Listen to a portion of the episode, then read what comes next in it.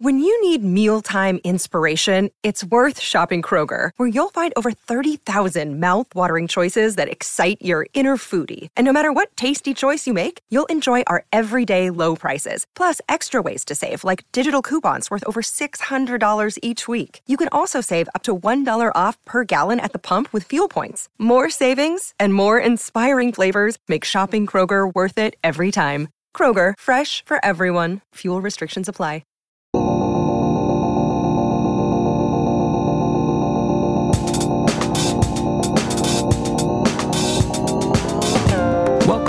Coffee, a podcast where product management leaders share stories, advice, and thoughts on all things product over a cup of coffee.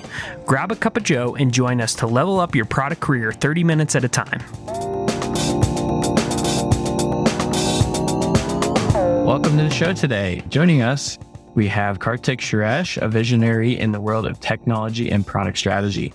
Karthik is the founder of Ignition, a groundbreaking AI platform designed specifically for product teams aimed at boosting revenue, enhancing product development. I hope I'm getting that right, but I've used this tool uh, about five years ago. I think I can't remember when y'all started this Karthik, but it was it was really interesting and when it came on the market and it yeah, three years. Okay. There you go. There's my sense of time uh, for you. But uh, it was really interesting at the time. I was super excited about the potential for it. And it's changed a whole ton. So I'm super excited to get into that. Karthik isn't just a founder, he's a seasoned product and technology leader at Craft and Facebook. Today, he's here to share his insights and all things product over a cup of coffee. So sit back and relax and level up as we dive in.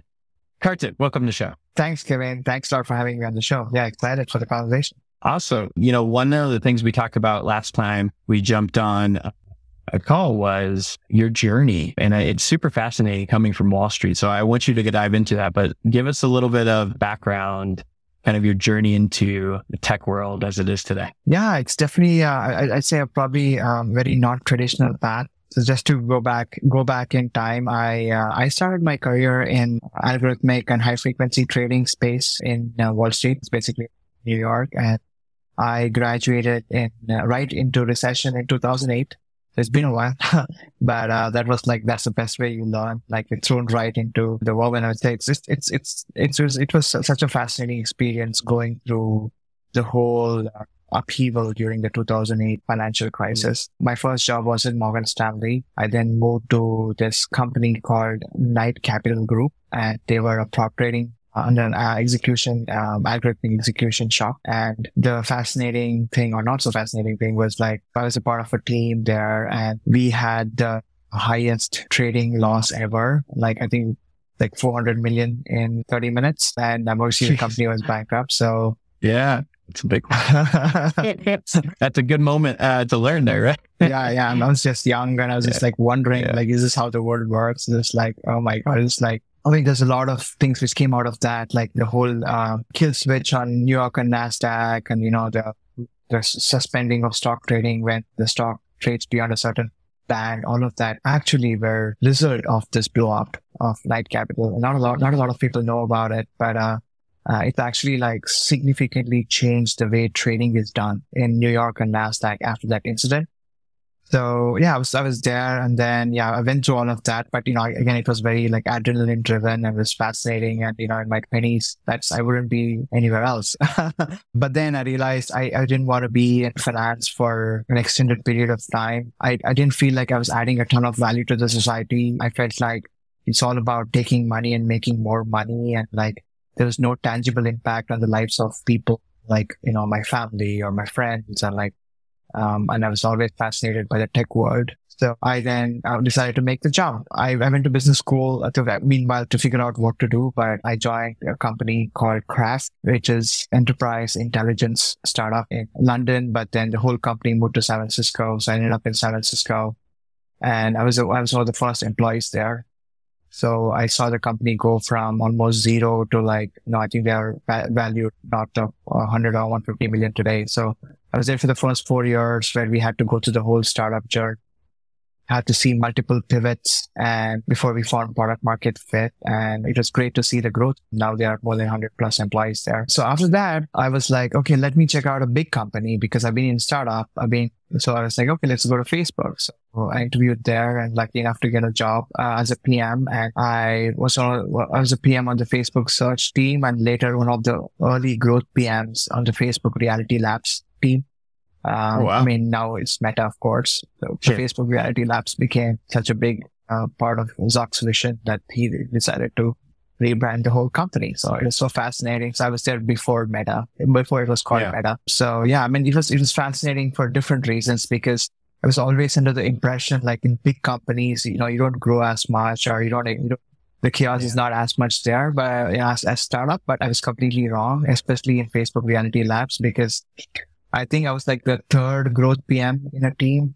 Um, and then in six months, there were like another 10 PMs added, another 100 engineers added. So within six months, I went from a junior person, you know, in terms of like experience in that team to like one of the senior most people, which, you know, it's again, it's insane if you think about it. But, uh, that's why I was, I was like lucky enough to see that growth. I always felt like my heart belonged in the world of startups and entrepreneurship. And I always wanted to start a company.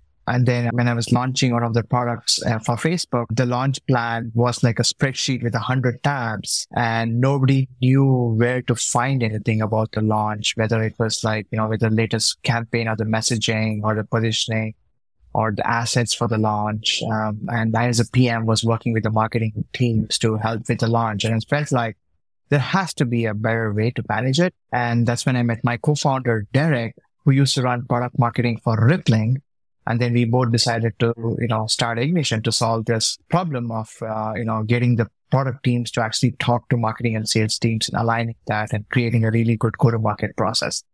So yeah, here we are two years down the lane. We raised about 8 million backed by some of the best venture firms like Altman Capital, Blink Capital, uh, Audacious Ventures. And, uh, yeah, it's been, it's been a great journey. And yeah, looking forward to sharing that, uh, sharing more uh, about each of these uh, phases of my life. Wow. That is, uh, I love that. I love the the diversity uh, of all the new different experiences, uh, um, employment experiences.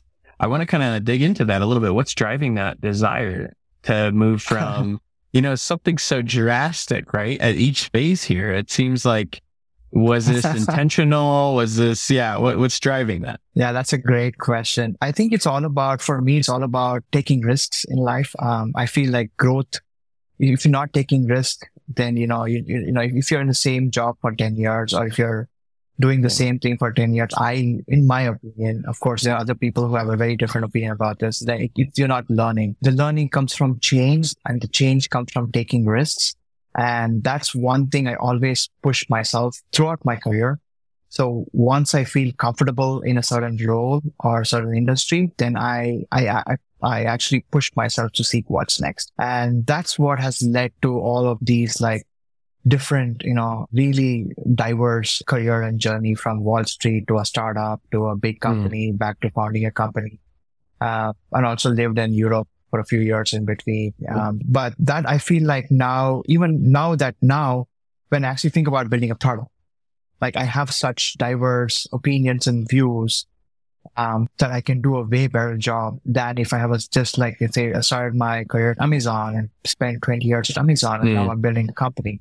I think it's going yeah. to be very different. So, um, yeah, so it's all about like, so it comes back to this, uh, personality trait of, uh, trying to take risks and not, not sure. trying to feel comfortable in the same position for too long. Got it. Yeah. So the signal of boredom or I'm not learning you have that growth mindset where you're kind of being ambitious and wanting to to learn what's new, what's next. I want to talk a little bit more about that journey too, because that makes sense on the surface, but it almost seems like every jump that you've gone to has been a quote unquote success.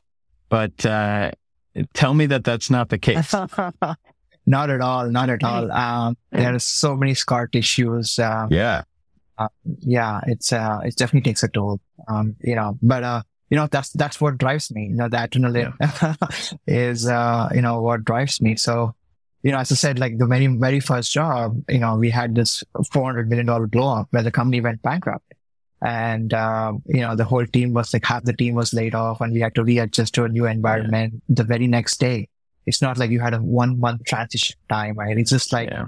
Friday, you go back to, you know, go back home and then Monday it's a different company with different people. Yeah. Like your boss is different. Like mm-hmm. it's that kind of like changes, um, which is great for, I mean, I, I mean, I, correct me. I mean, uh, I'm not, I'm not going to say it was bad. But at that time, going through that was, was very terrifying, like absolutely terrifying. But looking back, it was, it was a, it was, it was such a great experience. Um, so I feel like when I started another company with another actually good friend of mine uh, while I was in London. Um, it was, uh, I mean, the, the original idea was to create like a aggregator for all the peer-to-peer loans. Uh, you know, those are the times when hmm. Lending mm. Club and Prosper were really like taking off and the peer-to-peer loan as a concept was taking off. Was that uh, prior to Craft? Yeah, prior to Craft, prior okay. to Craft. Um, and, uh, but, you know, I, I, worked on it for, I think, a year or so, but it, it, didn't, it didn't go anywhere because we had so many problems with, uh, product market fit. And then me and my co-founder, we didn't agree on the path forward. So I had to like leave that and then I joined Craft. So like, and then, and then those this are like, great. This is what I want to hear. yeah. it's not so, uh, um, uh, yeah, riddled with roses, but I mean, you have it at, that that it sounds like that's the journey, right? You you use that experience, you learn from that, and then you apply those learnings in your next position in some way. Exactly, and that's yeah. 100%. I wouldn't be who I am today if I hadn't had all those experiences because yeah. um, those are the things which actually make you successful, you know, in your next or the next um, gig. Um, now coming back to craft, even at craft, it was not like a straight linear graph. It sure. was a lot of ups and downs. Like craft was the, the, when we started craft, craft was a company intelligence platform. And the first the first product was selling to financial, uh, like hedge funds, because we're going to mm. track all the alternative metrics on companies like employee numbers or job count. And so hedge funds could use the data to trade, for example. Uh, but that didn't go anywhere because like one, the hedge funds, the financial services was very demanding and also like they churned a lot. So we, we didn't feel like there was a venture scale company which could be built in that space. So then we, I think we pivoted to sales. We started selling to sales where we were actually like the idea is like prospect intelligence. Like you have all these company info. Like if somebody hired a head of product and if you're selling a product management tool, great. It's a great signal to go pitch because I'm sure they're looking to make changes, right? So things like that. But that again did not work because the salespeople were not willing to pay a lot of money. Um, uh, it's paying like 10 bucks a month. Again, we, we would never build a venture scale business there. It could be a nice lifestyle business. So then where we found product market fit was in supply chain space where a lot of these big manufacturers and defense industries were trying to onboard like thousands of suppliers and they had no idea who these companies were. And Craft mm. helped them with risk management on the vendors. And then people were willing to pay like millions of dollars for that. And I know none of, nobody in the company was a supply chain expert, right? We just, we just kind of fell into it because one of the people reached out to website and, you know, they happen to be one of the largest defense companies. So and then then craft now today is like I'm married at 150 million or something, right? So you never know, like you go through so many failures and when you're going through it, you like, you have existential crisis. It's like, I should have been at Facebook. I should have been at Google. Like mm. I should have been getting a nice salary and having good time. Like, why am I going through this? Nothing is working. I am a failure. You know, the mm. whole company is failing and nobody, oh, yeah. nobody's going to recognize me as a failure. Like you go through so many like you know, crazy kind of existential crisis and questions, you know, when you're going through that. Um, but you got to persevere and you got to move on. You got to like, those are the things which actually make you like, the, you know, such a different person and a thought leader and also like, you know, make you successful in the future. So, I mean, I can, I can literally have a full podcast about all my failures. well, I, I do think it's important to talk about, right? Because like, a lot of folks, I think, there is this deep sense, especially in product management and entrepreneurship, there's this fear of failure. There's this imposter syndrome feeling as well. Um, that we all feel in, some way, uh, shape or form. And just hearing it, hearing that call to continue, right? To push on, right? I think that's, you know, you've proven that as a way to quote unquote get there, right? Even though that's probably not the there that you want it yet, but it's a stepping stone and you've been able to get past the hard times and you've been continuing on with these like really great times, right? Where you get these amazing experiences that you get to be a part of and contribute to. So That's, uh, I think that's a good message for a lot of the listeners at this phase because we do have a lot of folks getting laid off, right? We have a lot of folks dealing with a lot of these movements of should we start my own company? Should I start my second venture? Uh, I failed. Do I keep doing this? Do I switch a, a, a career now? Like, I don't know what to do, especially with AI coming. So I, I want to hear a little bit now. Yeah. Switching over. Let, us actually let's let's go with startup to Facebook because I know there's so many different experiences that you've probably gained from that leap. Yeah. So, what were kind of some of the similarities and differences from small versus enterprise organizations? That's a great question. So I think uh, even even just being a, I mean, I'm talking from a PM perspective or product perspective. Uh, being at a startup versus being at a big company is two completely different roles. Uh, even though the title can be a product manager, um, because you know, for example, at Facebook, I had a whole team supporting me. I had my own designer. I had a data scientist pulling all the queries. I had a user researcher going and talking to users and helping me with the feedback. Um, so and then obviously the engineering manager and the whole team. And then if there's something else I needed, I could always ask for that resource. So there was like an entire team supporting you. And if I needed more resource and I could go get it. Um, which is, and then a lot of my work came down to stakeholder management.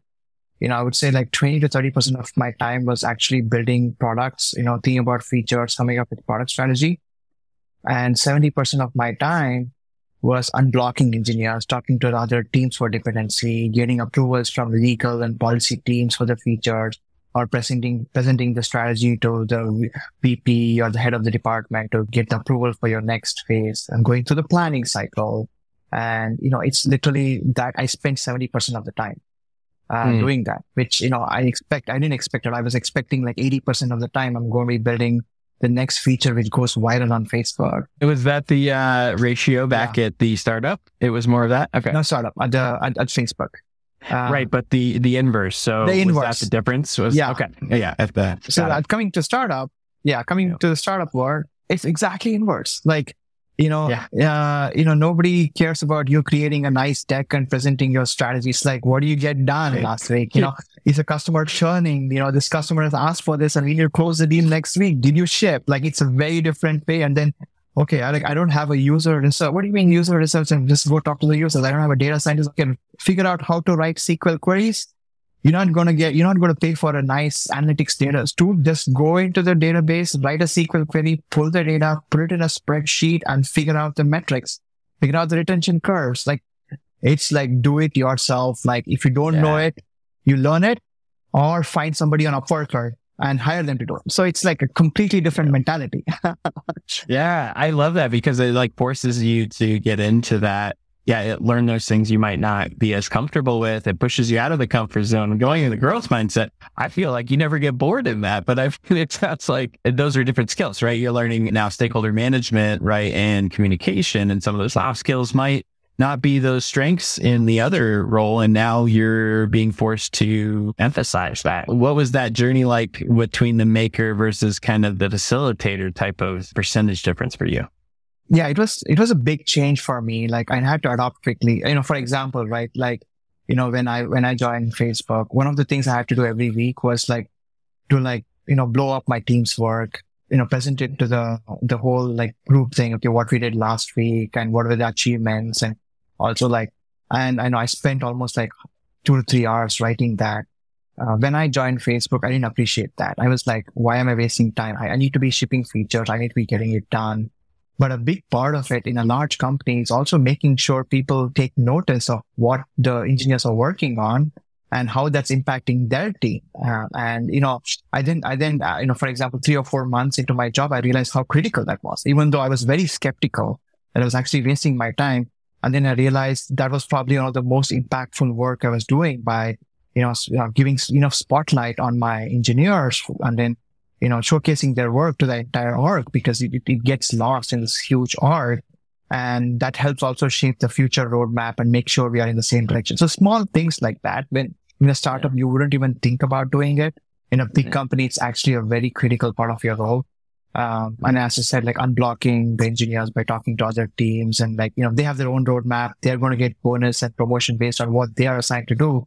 So then how do you negotiate with them to somehow make space in their roadmap to help with some dependency which your team needs to succeed when they have no incentive to do it. Um, mm. So, and then you have this whole stick and, you know, carrot and the stick approach where, you know, you, you, you know, you may offer one engineer from your team to help with their project. or the stick would be like you escalate it to the VP saying to their manager saying, Hey, you know, we gotta, we need this. And, you know, it's in the interest of the organization's priorities, even though it's not in your product team's priorities. So let's escalate and let's come up with some, you know, so this is like, is so different from the job I was doing. And then at startup is like, no, it's like, get, get shit done. I mean, sorry for my word, yeah, but yeah. like, it was, you oh, know, oh, it's yeah. just like, you that know, be a poster on our, on our walls here. Yeah. Yeah, exactly. Absolutely. It, exactly. It's like, you know, we're running out of money in six months and we got to ship this yeah. XYZ and then get to this revenue target in next three months, you know, to raise the next round. Otherwise, we won't have a job. Forget job. We won't have a company. Yeah. So, so yeah, yeah so those, are, those are some of the differences, I think, just like work. That's why I, I, fundamentally feel these two are so different roles. So when somebody's yeah. like, uh, I'm a product manager, but I'm like, okay, but which company, what stage, and you know, yeah. and you know, just and the other thing I would add is like just because you've been like, uh, you know, been at Facebook or Google or FANG, any of the FANG companies for 10 years and you succeed as a PM doesn't mean that you can just go to a startup and become successful at all because it's yeah. fundamentally requires so many skills. So you just got to adopt and change based on the requirements. I would imagine the count, uh, the accountability is different as well at these different roles. It's almost inherent accountability at the startup where, yeah, you're going to run out of money and capital. And so you need to make something happen. But, you know, you, at the startups that you were PM at, no, it, it wasn't necessarily your company at the time, right? Like this was yeah. the mm-hmm. you're you're accountable to somebody and and their goals and their you know the business's outcome, potentially the boards, right? So how did that differ from the startup to the enterprise? You know, this is such a loaded question because in, in startup is very clear. You have the CEO on the board and you're just you're directly reporting to the founder. And I mean, I'm early stage startup again. Startup yep. can also be late stage. But early stage startup, you're just talking to CEO and you're on the same page. And there's no, there's no politics. There's no diplomacy. There's nothing. It's just everyone knows this is the OKR, uh, you know, we need to get done, uh, which is a good thing. Um, but, uh, on the, on, on a larger org, there's so many other things at play, like the, as you said, the incentives of a VP might be different from the incentives of a director of a product of two different product teams. And, uh, it's just how do you navigate that? And how, and as a PM, you need to be, subconsciously aware of what they're exactly asking and how do you push that. Um, I mean, there's also like, you know, there's times when even, even within large org, there's, there, there are people who are like, no, you know what, as, as a company, this is our priority. So it doesn't matter if I don't meet my OKRs or goals. Let's just align to make sure we meet the company's goals. Uh, but are other people who are like, you know, it's more about like meeting my goals and making sure I look good. So even even I've seen sometimes even the roadmap, the brainstorming sessions mm. and the road mapping sessions being like kind of twisted in a way it aligns with the mission, even though we were like the whole point of a brainstorming session is to like brainstorm and get new ideas into the whiteboard and then vote on it and then like work on it. But I've seen where it would be conducted in a way that we're all like pushing to one feature getting to the top of the vote list and so that it aligns with the VPs. Um, oh, yeah. So there's like all of these things which it's very like aware. political. Yeah. It, it's more uh, expert in politics or relationship building and than it is building the, the products almost, which is, yeah, that's very interesting. It's good insight for, for folks on, on both sides of the equation here. I think all the more important for uh, diversity of experience, right? Getting uh, the ability to try both and see where you gravitate towards, I think is really important in your career. Yeah. Not a lot of people talk about it. Like nobody yeah. talks about this on LinkedIn, eh, you know, Super but this is yeah. such an important part of your skill yeah. set as a, especially as a PM. If you're engineer, you know, it doesn't ask, they, all of these things doesn't matter as much. Um, but as a PM, when you're like a glue, you're kind of glue between so many different teams mm. and you're kind of um, this is such an important skill. Um, and then people obviously talk about, not talk about it because it's very uncomfortable, just like politics yeah. is uncomfortable. So, but mm-hmm. again, what's going to make you successful and grow to, you know, to you become a VP or a head of, you know, CPO one day is like, you're actually good at this. In addition to obviously building a great product and making sure your metrics like retention is high and people are actually adopting your product, that's like table stakes. Love that. Tell me more about that transition into leadership for you. So product leadership, meaning where you're starting to manage individuals or responsible for P&L and what have you.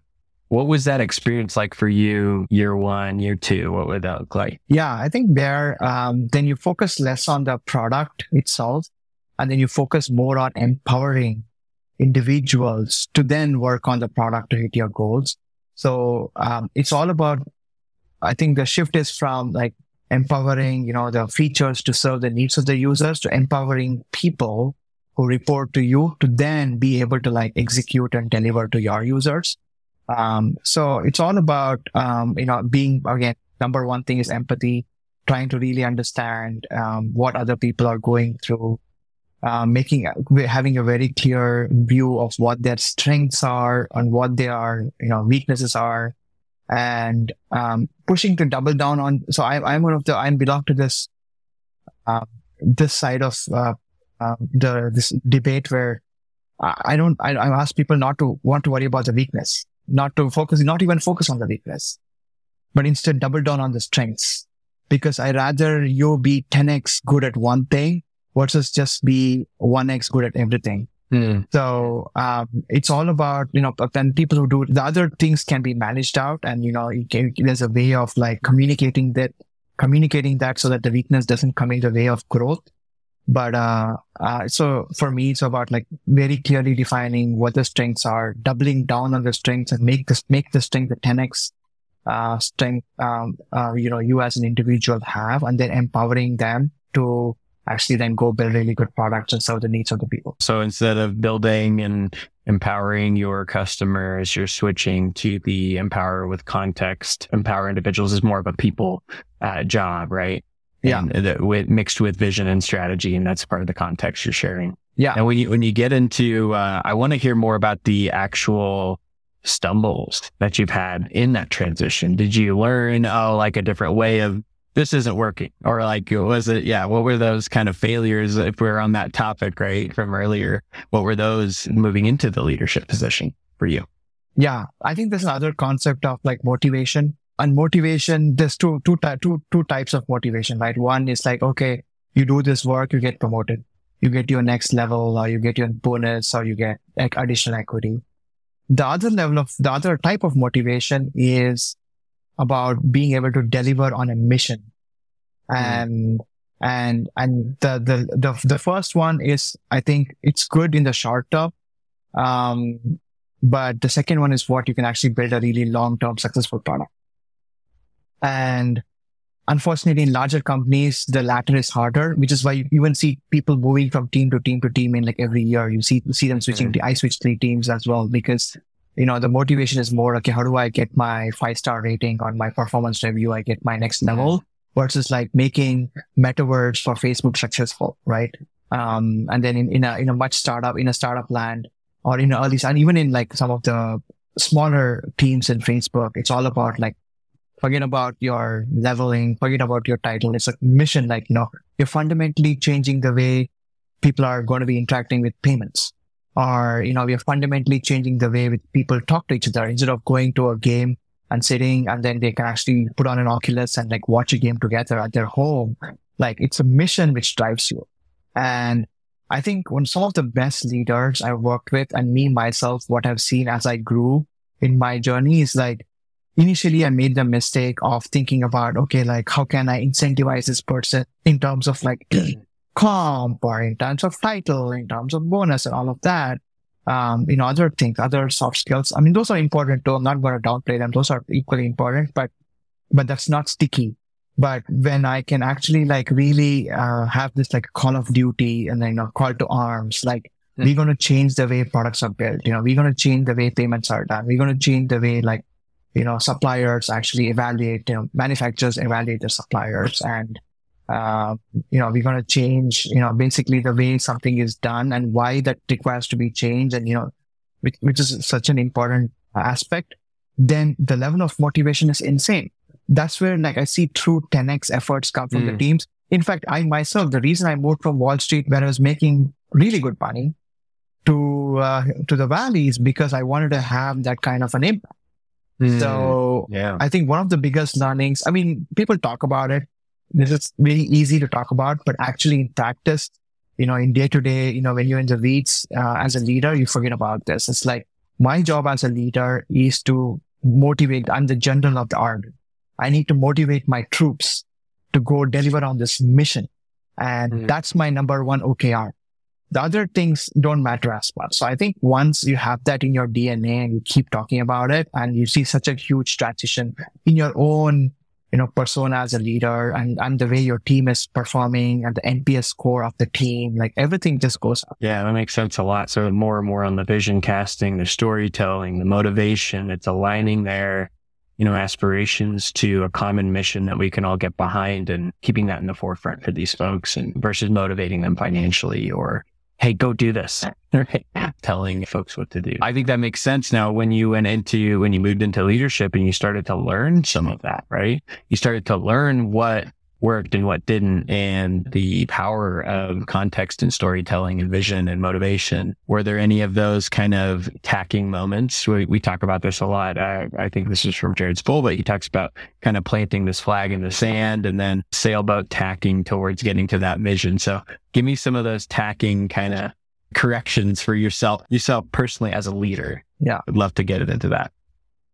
Yeah. Um, you know, it's, uh, so I can actually talk about Ignition actually here, right? So here, you know, we're building, uh, building that I think the next generation, you know, AI powered uh, product management platform. And, uh, you know, we are, I think, for example, in our space, the product management tools haven't changed in a decade. It's the same functionality where you, nobody wants a roadmap. Like, you know, um, it, it's very different the way you think about like how products are built these days.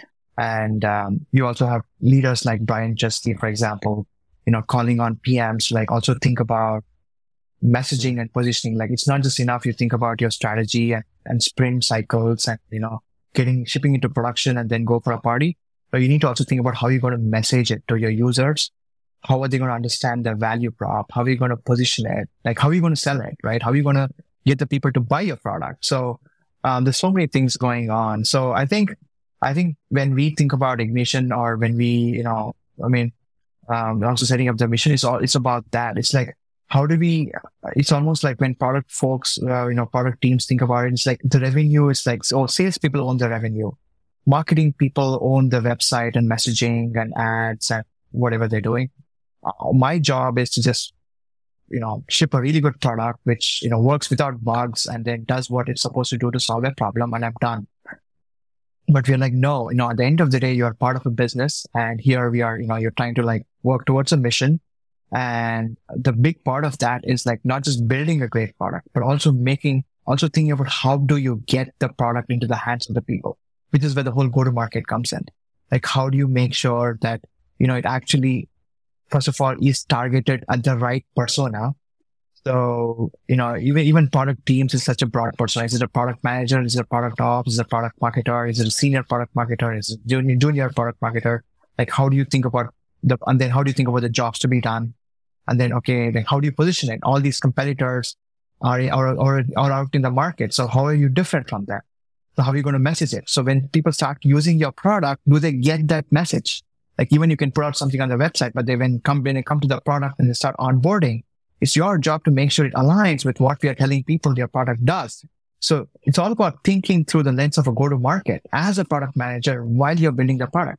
And that's what, that's what, you know, that's what we are building Ignition for is to help product mm. teams think about go-to-market from day one, thinking about messaging, positioning, thinking about like, how do we, um, actually like, uh, make sure that the uh, product actually gets adopted, uh, you know, once it's shipped to production. And, um, um, so, and, and then here it's the, so that's the flag weave. It's like the, when we are successful, when, you know, product and marketing and sales teams, they all talk the same language in terms of go to market and there's no misalignment and, um, and Love a that. lot, and a lot of that is like, okay, so that's a flag. But then we obviously know product and marketing teams are so different. Product teams work on a, on a waterfall model or agile model. We have a sprint cycle every two weeks. For marketing people, there's like one launch coming up June 1st and you mm. work back from the launch. Everything is going towards that one date. Um, and it doesn't work that for, it doesn't work like that for engineering teams because, And right. so like, how do you make these two teams come together? So, and then, and then, so you set this mission and then like you then, you then realize, oh, okay, all of these teams are at such a different, uh, you know, they talk different language. So you then have to go through like, like then, you know, okay, let me start like much earlier in the funnel. Let's first, let's make sure like product managers even start thinking about marketing as an important topic. So you just go back to uh, your, you know, more of like, uh, you define the more granular steps in order to get your final mission. Uh, the second thing I, would like to add is like, especially in a startup, the mission, the flag keeps moving. Mm. You know, in a large company, you know, you definitely have like, you know, probably this is Zuck's vision. It's like five years down the lane, you'll have this glass, which, you know, you, you, it's, it's your personal computer. You can do everything from your glass. You can talk to people. I can do the podcast with the glass and that's mission. Mm. Everyone's working towards that. In a startup, especially early stage, you still don't know what's going to make you a big company and it's all about survival. You're just trying to survive. Yeah. You just survive, yeah. survive. So the flag keeps moving. So you have this flag which you message your troops saying, mm-hmm. this is what we're going to get and going to go get. And that's how we're going to get. And then next month, the flag is here. yeah. yeah, you got to be really good at improv. It's yeah. So you'd be like, you just had this like call of call to arms of this amazing thing you're going to build. Like we're going to change the way the fund yeah. managers are going to use company data to make money. And then next month you're like, oh, by the way, yeah, we're going to change the way the salespeople are going to prospect leads. So it's, it's another whole different game where, um, you know, you need yeah. to go through like why we did that. What was the motivation? Mm. You need to give a lot of context.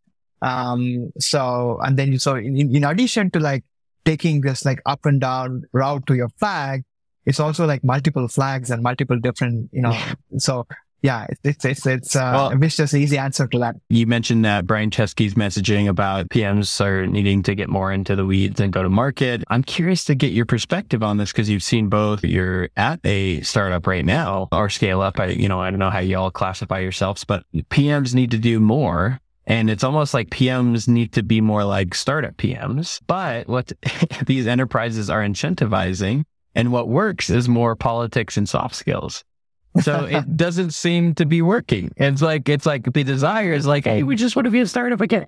You know, do the things that startup PMs do. Yeah. And then, and then it's like, well, we're going to make it really hard for you to do that. Yeah. is that is that kind of the sense you get as well?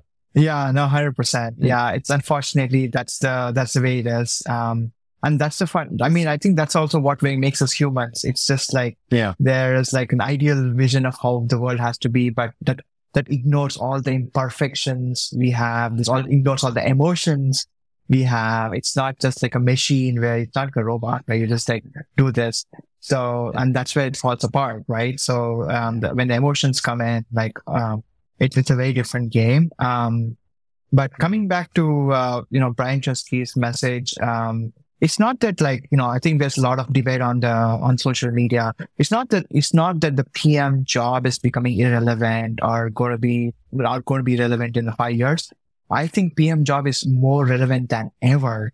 It's almost like a product manager at the center of the universe. Um, and literally the glue every, in every startup, Facebook, wherever I've worked, like PMs have always been the glue which holds together multiple mm. engineering, marketing, customer success, design, user research to actually ship and make the company successful.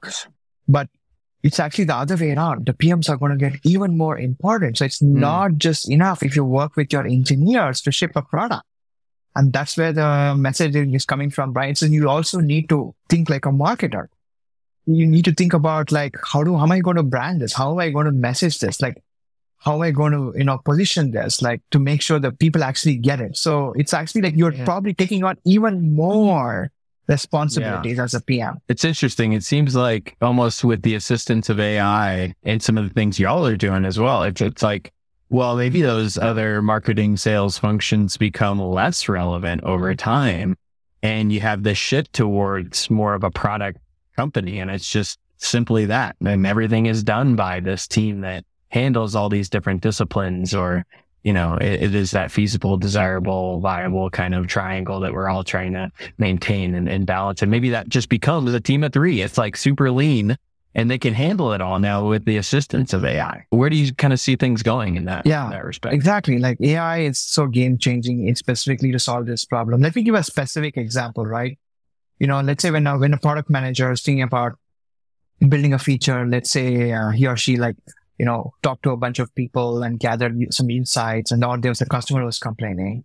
And that's the, that's the root of the idea. And then that idea becomes into a roadmap feature and then that gets shipped. And then now the product managers to the marketers like, Hey, we shipped this, you know, referral feature for Oculus. Go, you know, I mean, referral feature is baggage. Like, okay, we, we, we, we ship this feature now go market it. But the marketer doesn't have any context of where the idea came from, who asked for it, was this talked a lot in sales conversations before, you know, and how did the hmm. customers talk about the problem in their own language? Because then I can use that, and create a really good, you know, marketing collateral or a copy to, for a Facebook ad, right? The marketer today has none of those contexts. Mm-hmm. They hmm. almost start from scratch. They again do the user research. They again go talk to users. They again present this product and say, how are we going to talk about it in their own language? Like all of that. And then they do their own thing. So what AI seems like a lot of waste. It seems like a lot of waste, inefficient. Yeah. And at the end of the day, when it actually ships product, the PM is like, wait on, wait a minute. This is not what, yeah. a, what a feature like that. it doesn't sound like what I was actually building or the problem I was actually solving. Uh, right. Are you sure, Mr. Yeah. Marketer? Right. So it's just like, um, it is, it, it, it is so much disconnect. So what, where AI comes in, for example, here would be like AI would be like, you know, as a, as a marketer, I can just go that, Hey, AI, go look through all the conversations of this PM, their, their customer tickets, their intercom conversations, all the sales conversations where this feature was talked about or mentioned and then put me a summary. And then I have a hmm. summary and then, okay, this is great. Now tell me which conversation actually had this.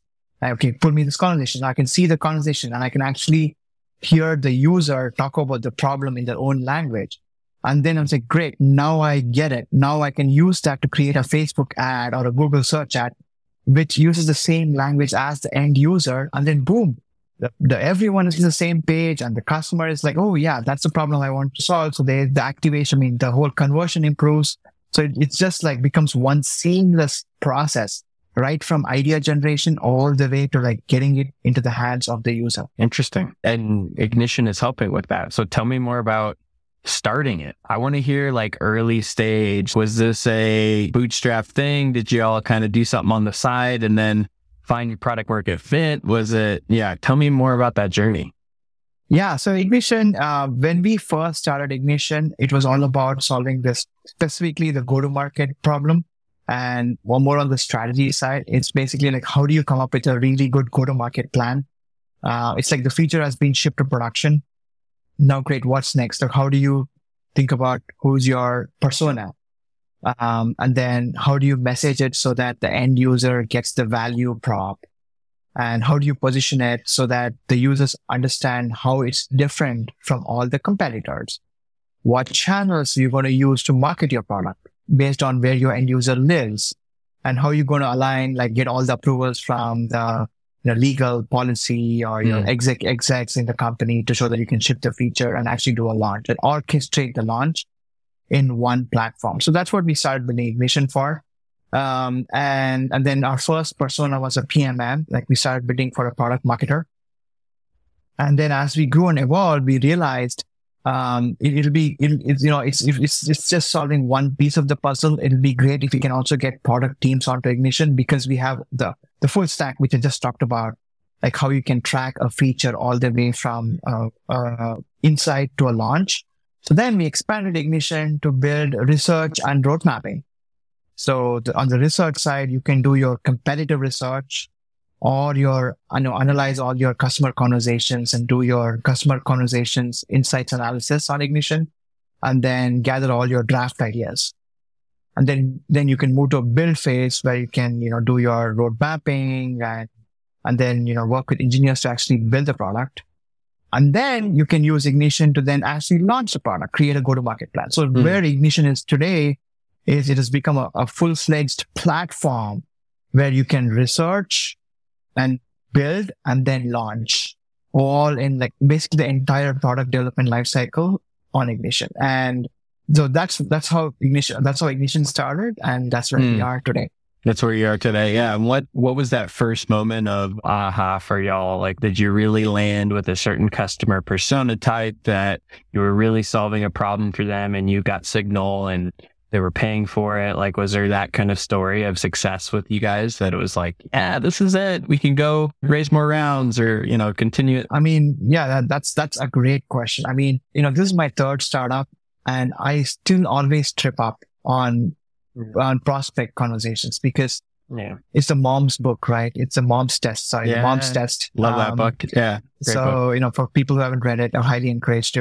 you know for them to read it. Mhm. It's just you know every even if it's my third startup, even if I read that book like a couple of times, I got on a call with like uh let's say my friend at Facebook who is a PM, Mhm. and I was like, hey, PM friend, look at this feature I'm building. They're like, oh, amazing. I love it. I can't wait to use it. Immediately bring up your solution. yeah, hey, look at my shiny toy. Yeah, because and then I just go build it. I'm like, I have this validation, and then I'm like, okay, I'm building now. Use it. They're like, oh, but uh, you know, it's going to be so hard to get my engineering team onto this. Like, it's Yeah. it's the same. It's my third startup. I still trip up. It's it's such a hard. I I'm still like learning to be honest. Yeah. It's such a hard conversation. So okay, now coming back to your question. um, yeah, the first uh, you know we've been for PMMs, and you know PMMs we got really good feedback on the calls. Um, and they Mm. were like, "Will you put your credit card down?" They're like, "Hell yeah, we will do it." Um, but when we built the product and when we went to market, you know, there's like the recession hit in 2020 to 2023 when Mm. everyone was getting, you know, the, the, the Fed raised the interest rates from like zero, 1% all the way to 5% in like eight months and like pretty much killed the venture market and uh, saw. Yeah. So then we were like, all the PMMs were there, changed jobs or laid off or like, there's like, I was no budget.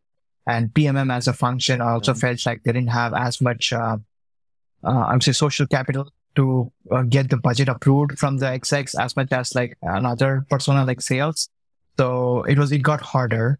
Um, so that was a big learning for us. Um, but, but the good thing was like, if we gave them for free or if they started using us, they loved it. So they always Mhm. loved the product and they felt like, okay, great. Somebody's actually building a product for PMMs.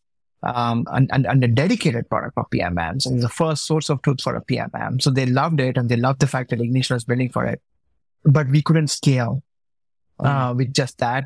And, and then, so the, for the first aha moment was like, great, PMM, they start using it. They love it. They're coming back every day or every week, depending on the launch, um, frequency to actually use Ignition and they're giving good feedback. I mean, okay, great. So first hurdle solved. We don't have to pivot from this. We can continue building on top of this. But the second problem is like, okay, we're not making as much money as we thought we are going to make. Mhm. So we need to Yeah. extend. Then we need to get the whole product team on boarded. We need to ex- expand the seat count in companies.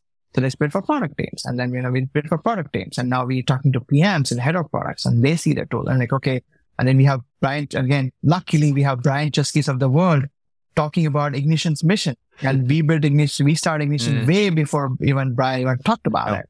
And so it seems like the market is also moving towards our mission right? So that's really helped. And that was like another, it's not just an aha moment, it's a lucky moment where PMs are like, hey, I need to know what this go to market thing is all about. Yeah. You know, I, I mean, I don't even have a PMM eh? and I'm, I'm like a sole PM in my company or like, you know, we have like five PMs in a company, but no Yes. product marketing. And can Ignition help? Like, yeah, we can help. And then, or I'm the first and that PMM. seems to yeah. be like I wanted to ask more about where it's working today. It seems like there's more of a market there, right? Is that what you're saying now, or Yeah, exactly. There's a lot of there's a, there's a huge market there. It's either like, oh, I'm the first PMM. Nobody in this company cares about what PMMs do. How do I explain PMM function, and Yeah. how do I set up a PMM uh, go-to-market process here?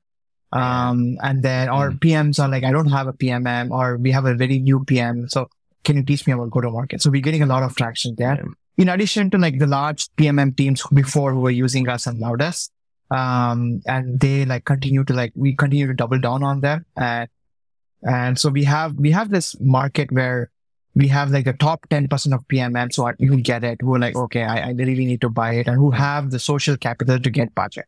That's still our primary persona, and that's that's our that's the user who's like they will be like if you wake them in the middle of the night and say there's one tool I'm going to give you. Can you tell me which one? I'm going to take away all the other hundred tools, but you can choose one. They will say it's ignition, right? So it's mm that persona. But now we are building to make sure we can get PM as well to be very successful on this. Wonderful. I love that how you all have evolved over the last few years. And I tried out some of the recent stuff as well and really enjoyed a lot of the features that you all are rolling out. It's been fun to experiment with. So I'm excited to use that on an ongoing basis. So thank you for doing what you're doing. Let's wrap up with a bit of homework for our listeners for the week. Based on our conversation, was there something that they can put into practice this week after they listen to the show to kind of make that growth step for them? Yeah. What do you got for them? Yeah. Yeah. I, I got a good one. Um, I, I mean, I, am assuming the persona is a PM here. So let's imagine you're a product, product manager or you, you basically, you are, you know, or even an engineer for that matter um, your homework is to come up with a go-to-market plan for a feature or a product you plan to ship this quarter. So think about it's not just about the roadmap and the sprint cycle and all and all the Jira and linear tasks which you're using to get into production. It's not that. It's about once it's shipped, how are you going to talk about it to your end user? How are you going to position it? Can you do your competitive research to figure out like how this feature is different from what the competitors offer? And where are you going to find the users, you know, in terms of channels? Uh, what are you going to use to actually promote this feature to your users? Um, just come up with a go to market plan, um, for the next feature you're building. So that's the homework. Love it. That's great. For me, it's obviously go try out Ignition. It's free to try out. So go do that. And that's one of those ways that you can document that homework. yes, exactly. uh, and and then uh, tell them the product coffee sent you. Outside of that, you know, one of the things we've been talking about a lot has been failure in this episode, and then and, and some other episodes as well. But uh, make sure that you're setting ambitious goals for yourself. Make sure that you have good time frames for these things. Take a look at that diversity of experience we talked about. So the, you know, have I only been at startups or have I only been at enterprise companies for, or one company for, for 20 years, whatever it is. And then try to push yourself. I mean, if you're, if you're always comfortable there, you're, you're not learning, you're not growing. So try and see what else is out there, even if the market is turbulent. Get uncomfortable, see what happens. Anything else, Karthik, on your side? Where can folks find you or anything else that you want to promote? Yeah, you can connect with me on LinkedIn. Um, you, you can look up my, my name or my Twitter handle is also just Karthik Suresh. Uh, connect me, connect with me on Twitter or LinkedIn. Uh, definitely go, please go, go check out Ignition. Would love your feedback. We have a very generous freemium plan. Um, so you can, you know, do pretty much a lot of the things I talked about using Ignition. Um, and then, yeah, finally, you know, don't forget to, you know, take risks. Don't get too comfortable.